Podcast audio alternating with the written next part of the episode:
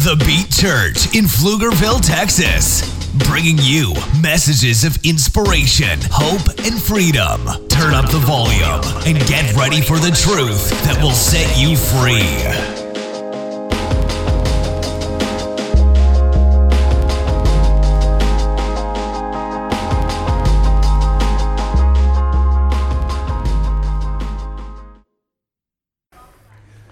Yeah, welcome, guys. Uh, let's pray, and we're just going to jump right into the word. Um, but first, I guess I forgot almost. First, we're going to pass some cookies out. If this is your first time here, we don't need you to like do anything super crazy, but we do want to give you a gift. And so, if it's your first time here and you uh, would like a package of cookies baked by our very own, where is Nicole at? Right there, baked by our very own Nicole with love. Uh, we are just passing those out. So just raise your hand. We'll get those passed around to you guys. You don't have to fill any cards out. You don't have to tell us about your social security number or your birth date or what your income level is or anything else. We just want to bless you with some cookies. Uh, just one, it's one per house until they're all gone. So there's lots of cookies in there. Uh, but just grab those. And if you love them, uh, tell Nicole thank you. If you don't, um, don't say a word, okay? Just, just don't say a word. All right, let's pray. We're going to jump in and just get into God's word and celebrate Jesus. Father, we thank you for your word. We thank you for sending your son, Lord, to die on the cross for us, Lord, and to arise from the dead, Lord, on our behalf, Father, to bring new life. And we just ask that your Holy Spirit right now would quicken your word to us. Father God, allow us to understand, Lord, what you've done for us. God, the depth of it, or the length of it, God, how just amazing it really is. Lord, not just for that Easter or a holiday or for just other people, but for ourselves. Lord, because this word is personal for each of us, Lord. In Jesus' name, amen. So I don't know how you got to church today. Um, I can tell you that if you came to church today on your own, like you actually walked in on your own two feet, that you have a huge head start on me. Because I came to church uh, years ago because a friend of mine threw me in the back of his car, passed out drunk at 3 in the morning, and dragged me over to a pastor's house and said, Hey, this guy needs some help. He needs help now. His wife is leaving him. Uh, we were about to have our first baby, and I was a total, complete nut job. I had super social anxiety. I wouldn't let my wife answer the phone. Didn't want anybody to call our house. And she said, Well, they're calling us. Well, they can leave a voicemail. That you can listen to the voicemail later. But don't interrupt my bubble that I have right now because anybody calling in could potentially pop it and ruin my whole life. This social anxiety, a lot of anger. Uh, I used to put a hole in the wall of every single house that we lived in. Our goal every time we moved was no repairs this time. No repairs this time. It was just this anger and anxiety and kind of self focused lifestyle that I lived in. I was an alcoholic, and that was part of just the desire to just always feel comfortable and not feel stress or not feel anxiety or not feel the pressures of life. And so my friend had the courage to throw me in the back of his car and take me in. And that's how I came into church. And as God got a hold of my life and began to change me, then everything about who I was began to change. Know, the Bible says that perfect love casts out fear. God's love is perfect, and God's love is a love that doesn't look for what it can gain for itself. God's love is a love that looks for what it can do for others. It's a love that gives. God so loved the world that he gave his only Son that whosoever believes in him would not perish but have everlasting life. A love that gives is a love without fear because it's not looking for what it can get, and so it can never be shortchanged. It wasn't there to receive, it wasn't there to take, it was there to pour out. And that's the love of God. That is the story of Easter that God so loved the world that he came, that he died for us, and that he rose again to give us new life and to empower us to live after him. And so we're going to jump into the story of Easter. And we're going to talk about what that looks like on an individual basis because I know that people come different ways. They come for different reasons. So the question I have for you this morning is why did you come? Why are you here in this school with Dr. Seuss today? Who brought you and why are you here? Susan, brought her. There you go. What's your reason for being here? There's different reasons for everybody. We're going to go through some people in the Bible and the different reasons that they came to Jesus. What was their intention? What was their purpose? Why did they come? Because it's not always the same. And so, the first one that we're going to get into, and if you have your notes, uh, you can look right inside of there. We're going to go through these different people. And as we go through them, I just want you to think about am I one of these?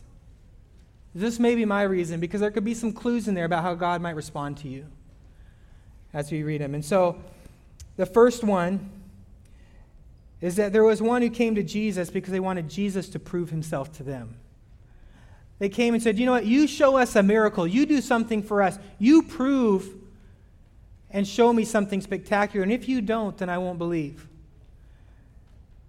And the intention and the motive was not really to believe. The intention and the motive was to say, I know you're not going to show me, and so I don't have to serve. I don't have to give my life to you. I can continue to live my own selfish way. I can do anything I want.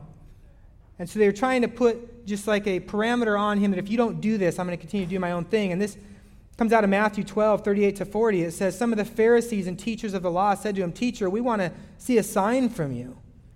And he answered, A wicked and adulterous generation asks for a sign, but none will be given except one. That's the sign of the prophet Jonah. For as Jonah was three days and three nights in the belly of a huge fish, so the Son of Man will be three days and three nights in the heart of the earth. What he said is, Here's a sign I'm going to give you is that I am going to die, I'm going to be buried, and then I'm going to rise again. That's the sign I'm going to give you. I'm not going to do something out here that you can just look at and come and follow like a magician. I'm going to show you that I will sacrificially die for your sins, that I will rise again, and that I am the Lord. At which point you will have to make a decision to come and follow. And so that is the message that he gave them is that the sign I'm going to show you isn't something just to look at, but it's going to require you to make a, a life changing decision.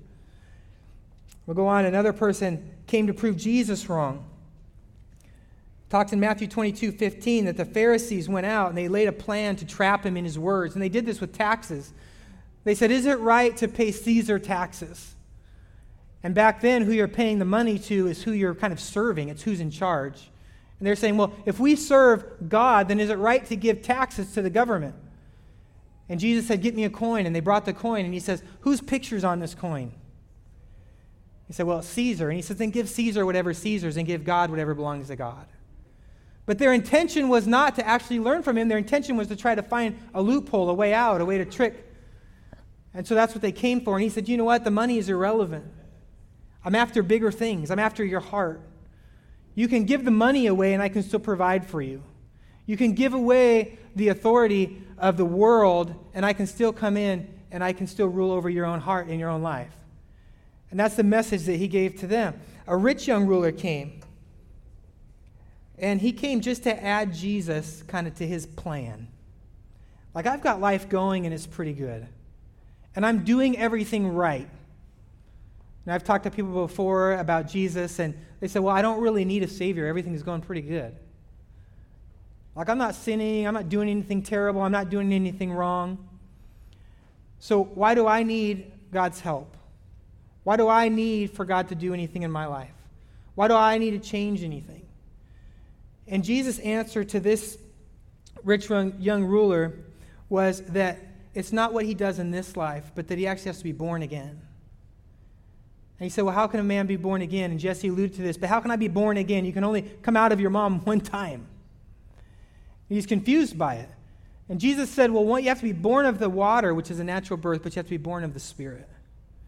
You know, before I gave my life to the Lord, people were trying to change me. They were trying to make me a better husband, a better father, uh, someone that cared about others. That didn't. I would literally hide in my closet at my house when people came over. I'd just go in the closet, shut the door, hide behind the clothes, and that's where I'd be. My wife would have to come try to dig me out of there. Say, hey, we have people over at our house. I said, I know. That's why I'm in here. She's like, you have to come out. I don't want to come out. You have to come out. You invited him over. I sounded good at the time. I'm not, I'm not coming out. She'd have to drag me out, literally. And so I would come out. But my heart was for myself. And people were telling me, well, you have to open up, you have to care for others. And so I would try to do it on the outside, but the inside just couldn't follow. Maybe somebody's hurt you. Maybe they've done some terrible thing, abused you, or uh, spoken negative about you, gossiped about you, brought down your name. They've done something that's harmed you. Maybe they frauded you, lied to you. And you know the right thing to do is to forgive. But in your heart, you can't forgive. Day after day, year after year, this bitterness still rises up. And when you see them, or you hear their name, or you see their little post on Facebook that their life is still happy, it's like, oh, I wish their life wasn't happy. You only check their Facebook to see if things have gone bad. Oh, I wonder if they're divorced yet. I'm going to check and see. I wonder if they lost their business. What do you mean they opened up a second location? God, they're terrible. They hurt me. But we're supposed to forgive, but that's here, but it can't happen here. That was me. I, all these things people were telling me do this, live like this, change like this. I'm like, okay, I'm going to try to do that. But in the midst of trying it, it always ended up back at the same spot because my heart was the same. So, what he's talking about to be born again is that God comes in and gives a new heart that allows us to actually begin to want to do different. And so, what happened with me is I went from the back of that friend's car to meet with a pastor. The pastor met with me four times. The fourth time, I'm sitting across the desk, and I know this is none of you. I'm the worst of all. Paul said, You know, God came to save sinners, of whom I'm the worst. I identify with that from where I came from. I sat across the desk, and he looks at me the fourth visit, and he's like, Dude, you are a word I can't say in church. but he felt free to. He says, I'm not meeting with you anymore. I'm done. Cut me off, sent me out. No church for me. I said, That's fine, because I hate people and I'm angry. It's not my fault, it's their fault. There was just so much bitterness and so much anger and so much things going on in my heart.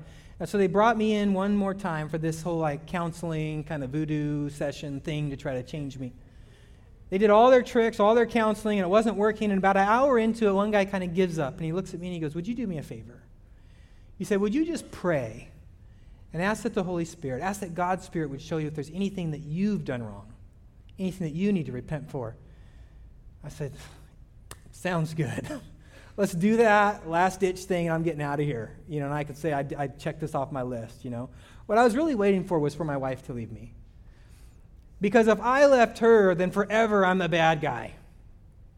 But if I could just be such a bad husband that she would eventually leave me, then I could then flip it around and say, I was trying to recover, I was trying to be better, but my wife left, and I could be a victim forever, you know. I could just milk that.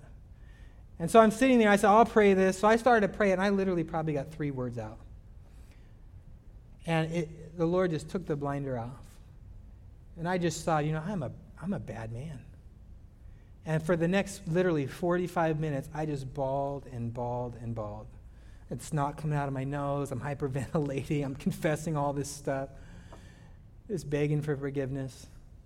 My heart changed as I gave my life to the Lord, and now I had a heart that wanted to do what God wanted me to do. The Bible says that it's He that works in us both to will and to do according to His good pleasure. Even the desire to do good comes from God, not from ourselves. That's why self help falls short. Because we're trying to convince ourselves to be something that's not coming from inside. We're trying to just retrain the mind, but the heart has to change. The Bible says to guard your heart, for out of it spring all the issues of life. There's something going on in our spirit that drives things. It's where the loneliness comes from. It's where the emptiness comes from. It's where the discouragement comes from. It's where the failure comes from. It's not just a mental thing, it's a heart thing. I've been in business before we started this church. I was in business for 20 years, doing furniture stores, delis. I ran a large real estate team, did all kinds of business stuff. And the one thing that I saw in business and I saw in success is that it still left people empty. It didn't matter the level.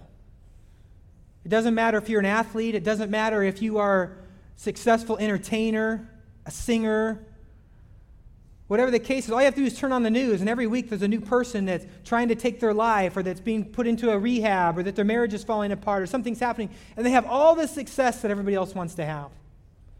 Yet they still find themselves empty and alone, even though they're surrounded by people, hurting because it's not a mental thing and it's not an outside thing, it's something in the heart. And the desire, the void, the thing that needs filled doesn't come from people and it doesn't come from things, it comes from God.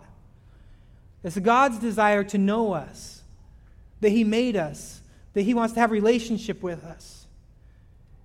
And so he has this desire to connect, and it's innate within us to want to reconnect with him because he's the one who made us. But this thing is in the way of selfishness, of sin, of, of rejection, of these things that go on in our own, in our own heart. And so this rich young ruler had come and said, Everything is good. And he said, No, you need to be born again. And even once you're born again, you have to then learn to follow the Lord. When I had a new heart, I had a desire to be a good father, a desire to be a good husband now. I had no idea how to do it. I had somebody come along and walk with me and mentor me and teach me, man, this is how you deal with anger. This is how you deal with your emotions. This is how you serve someone. This is how you make small talk instead of hiding in your closet. I mean, I had to go to the very basics, just learn how to live where I wasn't focused on me. But I had the desire now, so it stuck, it changed. Some come seeking help for other people. Matthew 8 8, a centurion comes to Jesus. That was a Roman soldier, and he says, Lord, I don't deserve to have you come under my roof, but just say the word, and my servant will be healed.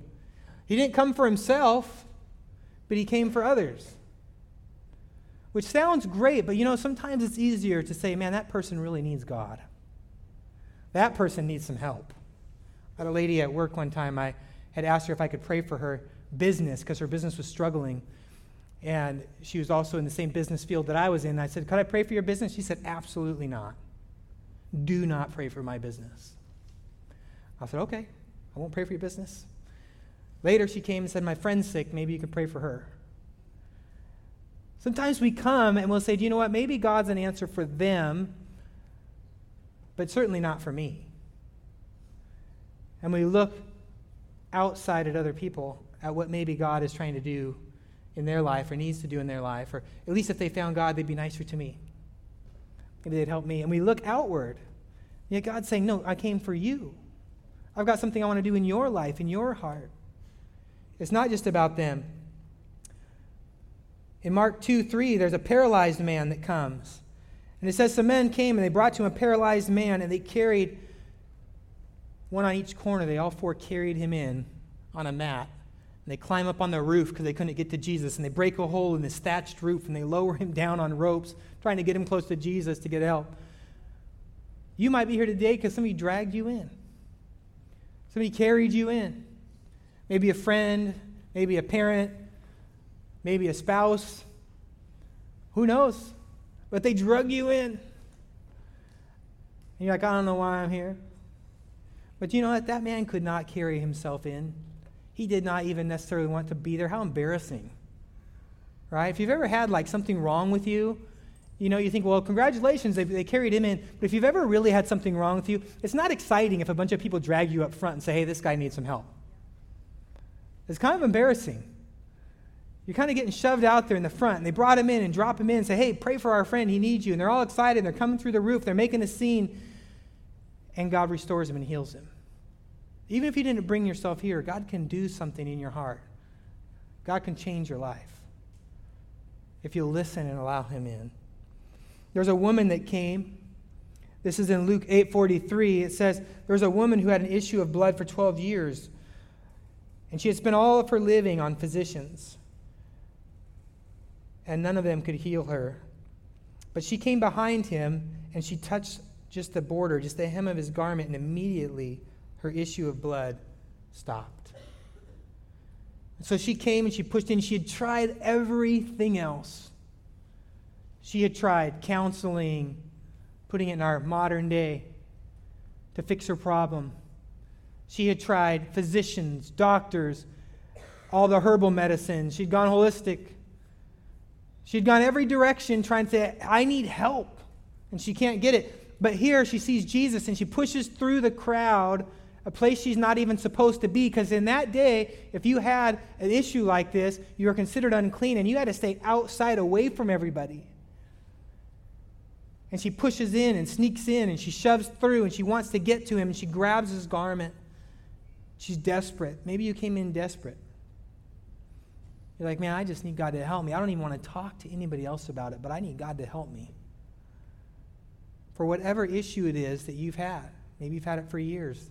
Maybe it's emotional, mental, physical, I don't know. But you're pushing through saying, God, I need help. That's what she did, and God healed her.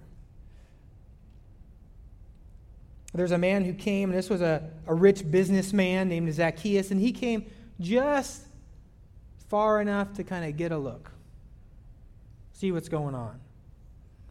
You know, everybody's around. It's kind of the thing to do. It was an event. Jesus is walking through, kind of like Easter. It's the thing to do. Everybody's there. I got to go. I'm just to come in. I'm just to kind of peek and see what's going on. I, will sit. I'll do my thing. I'll check it off, and I'm to get out of here. And Jesus is going along, and the crowds are all around him. And Jesus looks up in a tree. This is where Zacchaeus was at. He's in a tree, hiding. I was in a tree a few months ago. I was over at Kyle and Jenna's house, and little Leah May was like just teeny tiny, wanted to play hide and go seek. So I thought, you know, I know exactly how to hide from her because she's so small. So she was there inside of the house, and I went outside and said, okay, you count to 20, which she can't even count. So I knew I had plenty of time. So I went out and I climbed way up in this tree, and there's branches everywhere, and I'm looking down, and I, I can barely see down, and there's no way she can see me. And she walks out, comes over, looks around like this for a second, stops at this tree, looks up. I see you! Like, what a waste.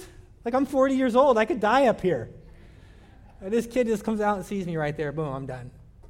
But this is Zacchaeus. He goes there. He wants to be unnoticed. He doesn't want to be bothered. He's not there to find Jesus and get saved. He's just checking things out. And he looks from this tree, and Jesus stops everything in front of everybody, and he says, Hey, come down. I'm going to go and have dinner with you. I'm going to spend time with you. I want to know you. I care about you. Every single person that's here, God sees you. He knows you're here. You might be one that comes down and barbecues with us and has a good time, or you might be one that just came to kind of watch real quick and head out the door, not talk to anyone, not get to know anyone. You're shaking hands at the front door, telling people your wrong name. right? I might use my real name the third or fourth time I come if that ever happens. But right now, my name is Bill. And you don't want to be known. Neither did Zacchaeus, but you know what? God wants to know you. God wants an intimate, personal relationship with you. With all your problems, with all your issues, with everything that's going on in your marriage, with all the mistakes you've made as a parent, with all the things that have been done to you and the problems that are deep and you don't share them with anybody else because somebody else has hurt you or abused you or offended you. And so you don't get into relationship because you can't have real relationship anyways because you can't let anybody in that deep because you don't even want to go in that deep. But God does. God wants to go that deep. God wants to get into the dark areas and clean it out. God wants to bring healing right now where it's hurting. He cares about you. He didn't die just to take away your sins and make you an okay person. The Bible says that he had a, came with a ministry of reconciliation. What is a ministry of reconciliation? It is to take two parties that right now are separated by something in the middle, and it's to take that out and it's to bring them back together. God made us for relationship with Him, and right now there may be something that's in between you and Him. And you know what? It might be something that you've done and for some of you, the biggest obstacle between it might feel like it's something that someone else has done. God, how could you let this happen to me? God, how could you do this? You know, part of my insecurity is my anger and just all the things that rage in my head and in my heart. For me, started because when I was around four or five years old, I had a cousin, the older male cousin, that thought it would be fun to do sexual things with me. So I know some of you have had things like that happen. I know those things are hard. They mess with your head, they mess with your heart. And there's nobody that can fix that. But God didn't just come to make you not a sinner. God came because he loves you. And he removed sin not to make you just clean. He removed sin so that he could have relationship with you. The Bible says he's our healer. He removed that so he could come close and heal you. He could restore you. He could take away the hurt, the pain, the sin, the things that are in your life to make it hard to do all the normal things and be happy. That's what he came for. There's a man that came because he was tormented from within. The Bible says in Luke 8:27 that there's a that as Jesus stepped out onto the land, a man of the city who had demons met him. He literally he got on this boat to get away from the crowds and he sailed across the water and he stops for a rest and he steps out of the boat and this crazy guy full of demons comes running up to him. Going crazy and going wild and Jesus delivers him and the Bible says that he sat at Jesus' feet, and the people in the town were so amazed that they were actually afraid of Jesus and they wanted Jesus to go away. Because they didn't understand the power of God to change a life that way. I've been pastoring in one form or another now for you know, probably 18 years. I've also been in business. I've been around self help stuff. I've been to all kinds of seminars and how to change your life and how to change your mind. I've been to all of these things, and some of those things have benefit. But I have never seen anyone changed completely and radically from the inside out by any other method than the power of Christ bringing new life into them. We knew a girl at one of our stores. We had a, a, store that sold children's clothes and toys and furniture, and her name was Jenny. Jenny shows up one day at our store, and she's a customer, and we get to know her, and she leaves, and she comes back, and she's going back and forth, and all of her makeup's just black, and she's got just these very offensive tattoo on her arm about her own value. And I'm not saying tattoos are offensive, but this one was degrading even to herself. Her whole person was just dejected, and she looked angry and depressed and sad and like she wanted to die. She just looked like death. No smile, no joy, no nothing. We invited her over. We started loving on her. We were sharing the Lord with her. One day she gives her life to Jesus. Praise God, I want a new heart. I want you to change me. I want to give you all these things that I've done. I want to give you all these things that have been done to me. Lord, I want a new heart. And I tell you the truth, she came walking into our store the next day, and we did not know who she was. That's a reality. She walks in, the same girl, beaming with a smile, joy, looking up, literally could not recognize her, talking to her like she's a new customer. That didn't come from years of counseling. It didn't come from trying to make her live different. It came because God stepped in and said, You know what? I will take your garbage and I will give you my grace. And He literally changed her heart and made her a new person. It's incredible. God can do that for you. You have a hard time forgiving. There was a guy in our, at our store. His name was Robert. Him and his wife used to come into our store and they would buy toys for their kids. And one day we're watching the news. They'd been our customers probably for a year and a half. They had, a, they had two kids that were the same age as ours, an 18 month old and a newborn, and they were growing. And same age as our two kids at the time. And one day, we're watching the news, and we see on the news that this lady had just been arrested because she took her two little kids into the woods and shot them both, killed them. And we're watching, and this is the lady that's been coming in our store for like a year. Like we know her. And I saw it and I thought, you know what, we're going to end up probably connected to this somehow. I don't know how, but God's going to intertwine this. Some, something's happening. About a week later, this guy pulls up in his truck, and all the toys from his kids, the slides and the little playhouses, are all in the back of his truck. And he brings them back in because we sold new stuff, we sold used stuff, we sold. He says, Hey, I don't need this anymore. I just want to donate it. And that is brokenness. I asked, man, do you need help? Do you need this? Do you need that? No, I got everything. I got help. I got people moving me. I've got neighbors. I've got. I just felt like the Lord said, ask him if he needs a friend. Do you need a friend? He says, Man, I need a friend. So we just started hanging out. See, here's the difference between us and God. We want to fix everything. We're always in a hurry to fix stuff, fix people. Thank you for coming into this church and having problems. If you decide to stay next week, I want you to be fixed. We don't want people coming to our church and saying the people there have problems, the people there have issues. We want our church to be just right. We want to have an Instagram church. So just be fixed by next week or don't tell anybody. That's not God. God looked at this guy with all the problems and he didn't need him fixed, he needed him loved. So that guy needs a friend. So I started spending time with him. I'm just hanging out with him. We started to go through a Bible study together. We get to this section on forgiveness, and I thought, man, I don't know what I'm going to do here.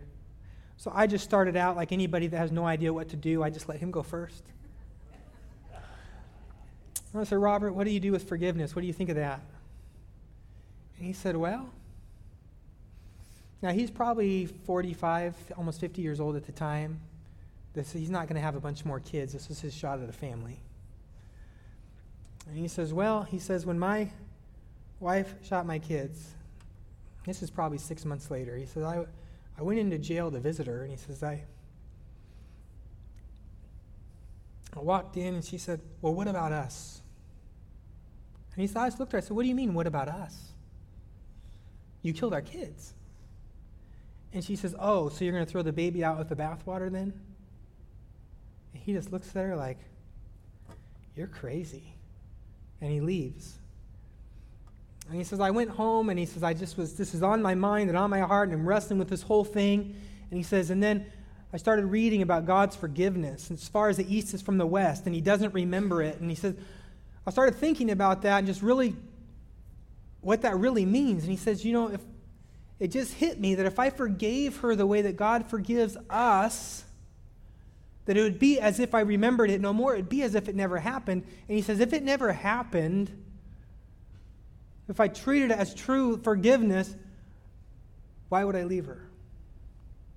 And I said, This dude's lost it. Post traumatic stress. He needs a better counselor than me. And so I was really concerned for him. Like he's in denial, he's not letting this thing go.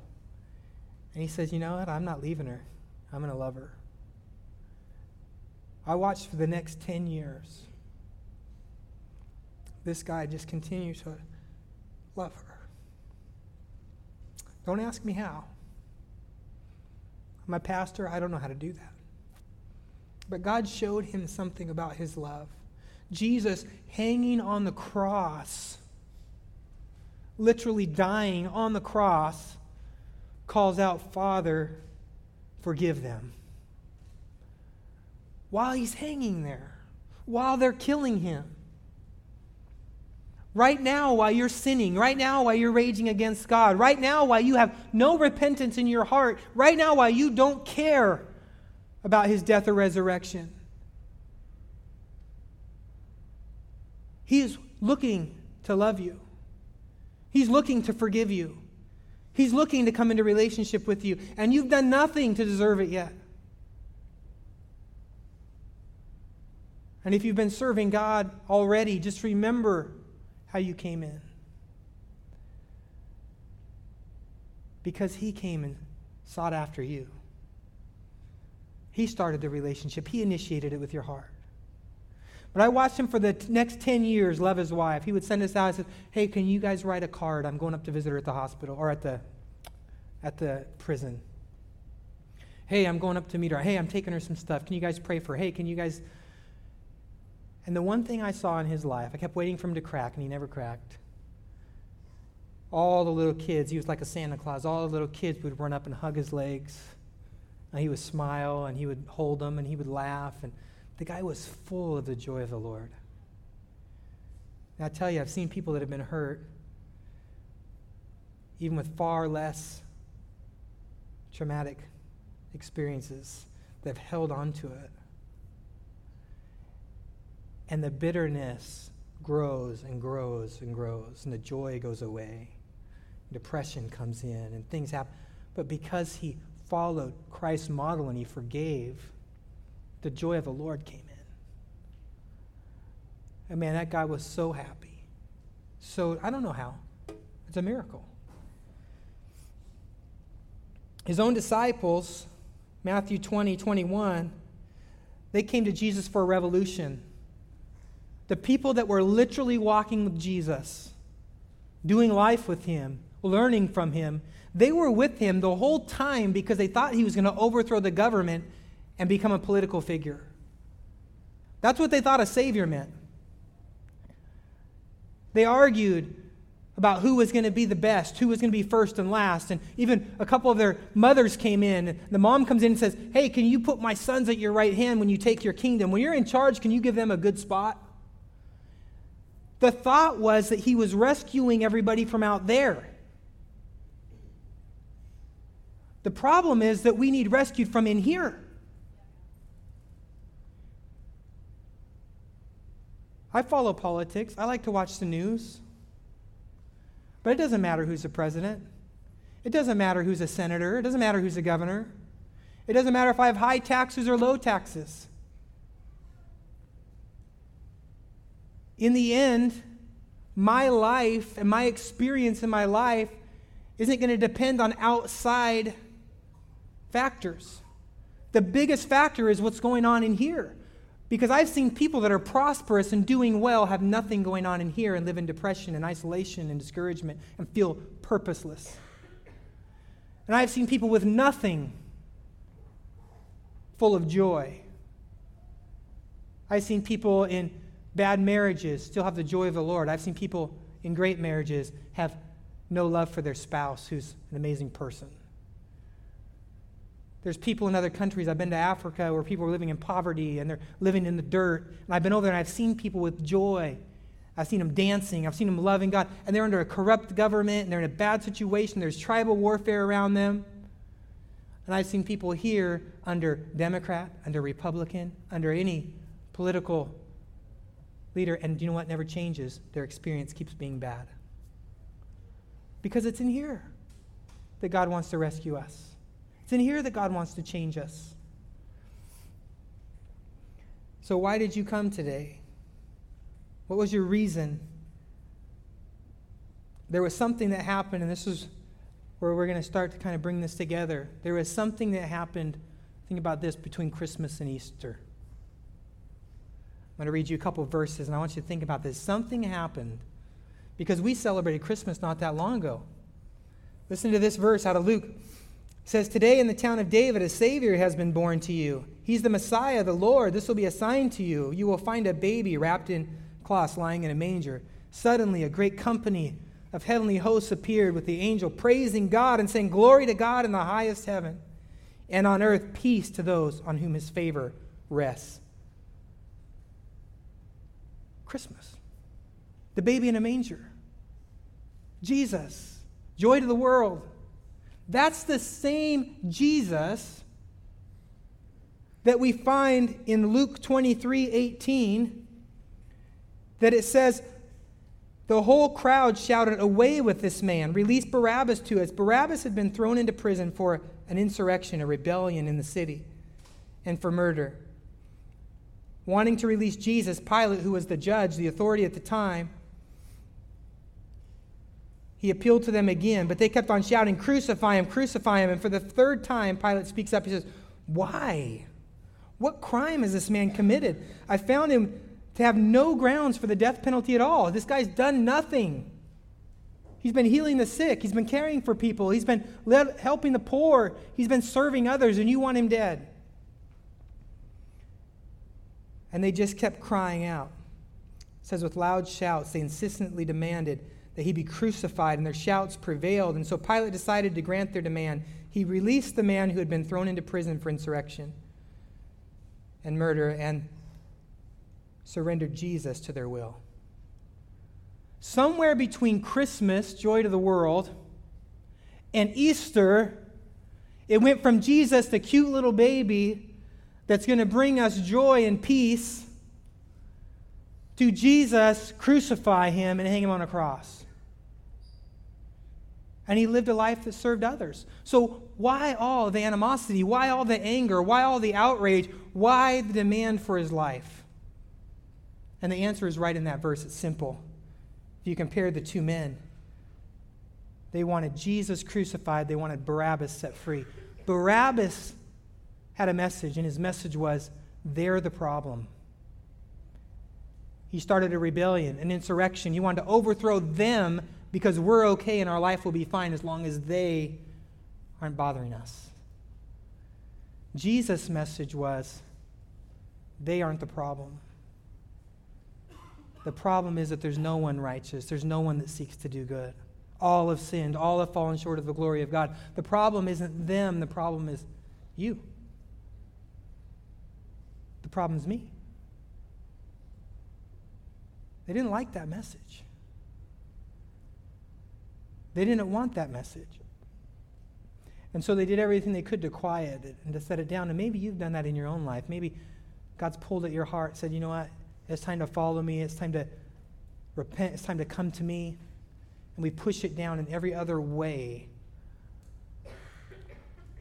and try to silence that voice. But it doesn't change the reality that the freedom that you seek, the freedom that God brings, comes when we surrender in here to Him and allow Him to do His work. And that we're born again. And that's what Easter is about. Easter is about Christ coming to save our hearts, to die for us. When he rose again, he rose again for you, to have a relationship with you and to bring new life to you, not just to me because I'm a pastor, not just to everyone that's celebrating, but to you. Let's bow our heads. I'm going to read this verse and then we're going to give an opportunity for some people to take a minute and think, man, Lord, I'm, I'm ready. I'm ready, Lord. Easter's for me. Lord, I want to give my life to you. I want you to come in. This is John 1. It says, In the beginning was the Word. It's talking about Jesus, and the Word was with God, and the Word was God. He was with God in the beginning, and through him all things were made. Without him, nothing was made that has been made. In him was life, and that life was the light of all mankind.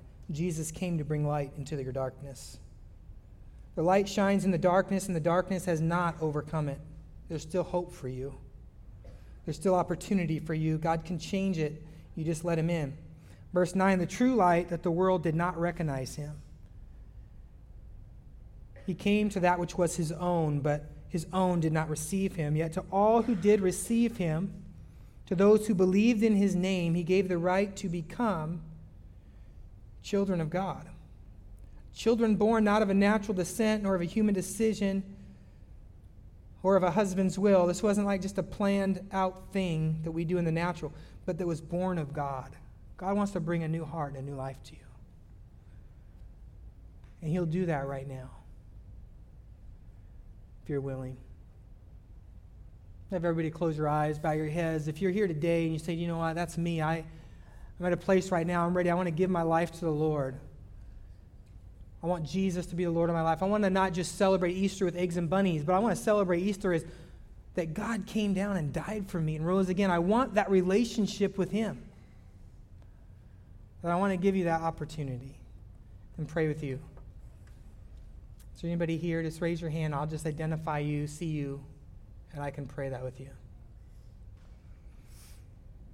if there's anyone who maybe has been walking with the Lord, you say, you know, today is the day I need to get things right. I need to rededicate my life. I need to have some prayer for God to work in my life and move me through some things that have been obstacles. I'd like to pray with you too because He's here to help you to overcome. It says, light shines in the darkness, and the darkness did not overcome it.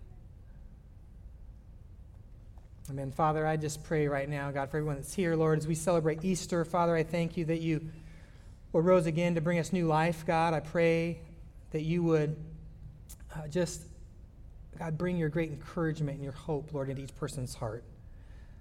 Father, I pray as we go out and celebrate and eat, Lord, that people would experience your love, Lord, even in relationship. God, your word says that the world will know that we're your disciples because we love one another. So I pray that your love will be present, that people will be experiencing your joy and your goodness.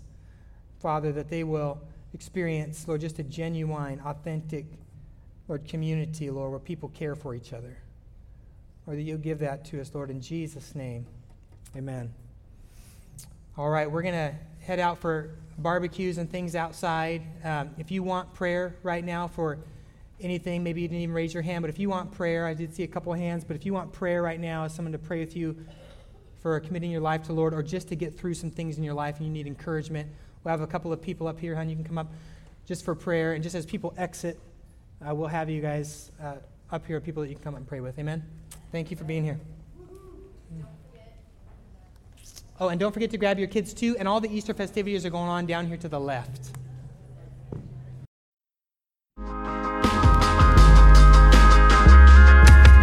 The next step and visit www.thebeatchurch.com and get connected with a community committed to applying these truths in their everyday lives. You can also give now to support our messages by visiting www.thebeatchurch.com/give.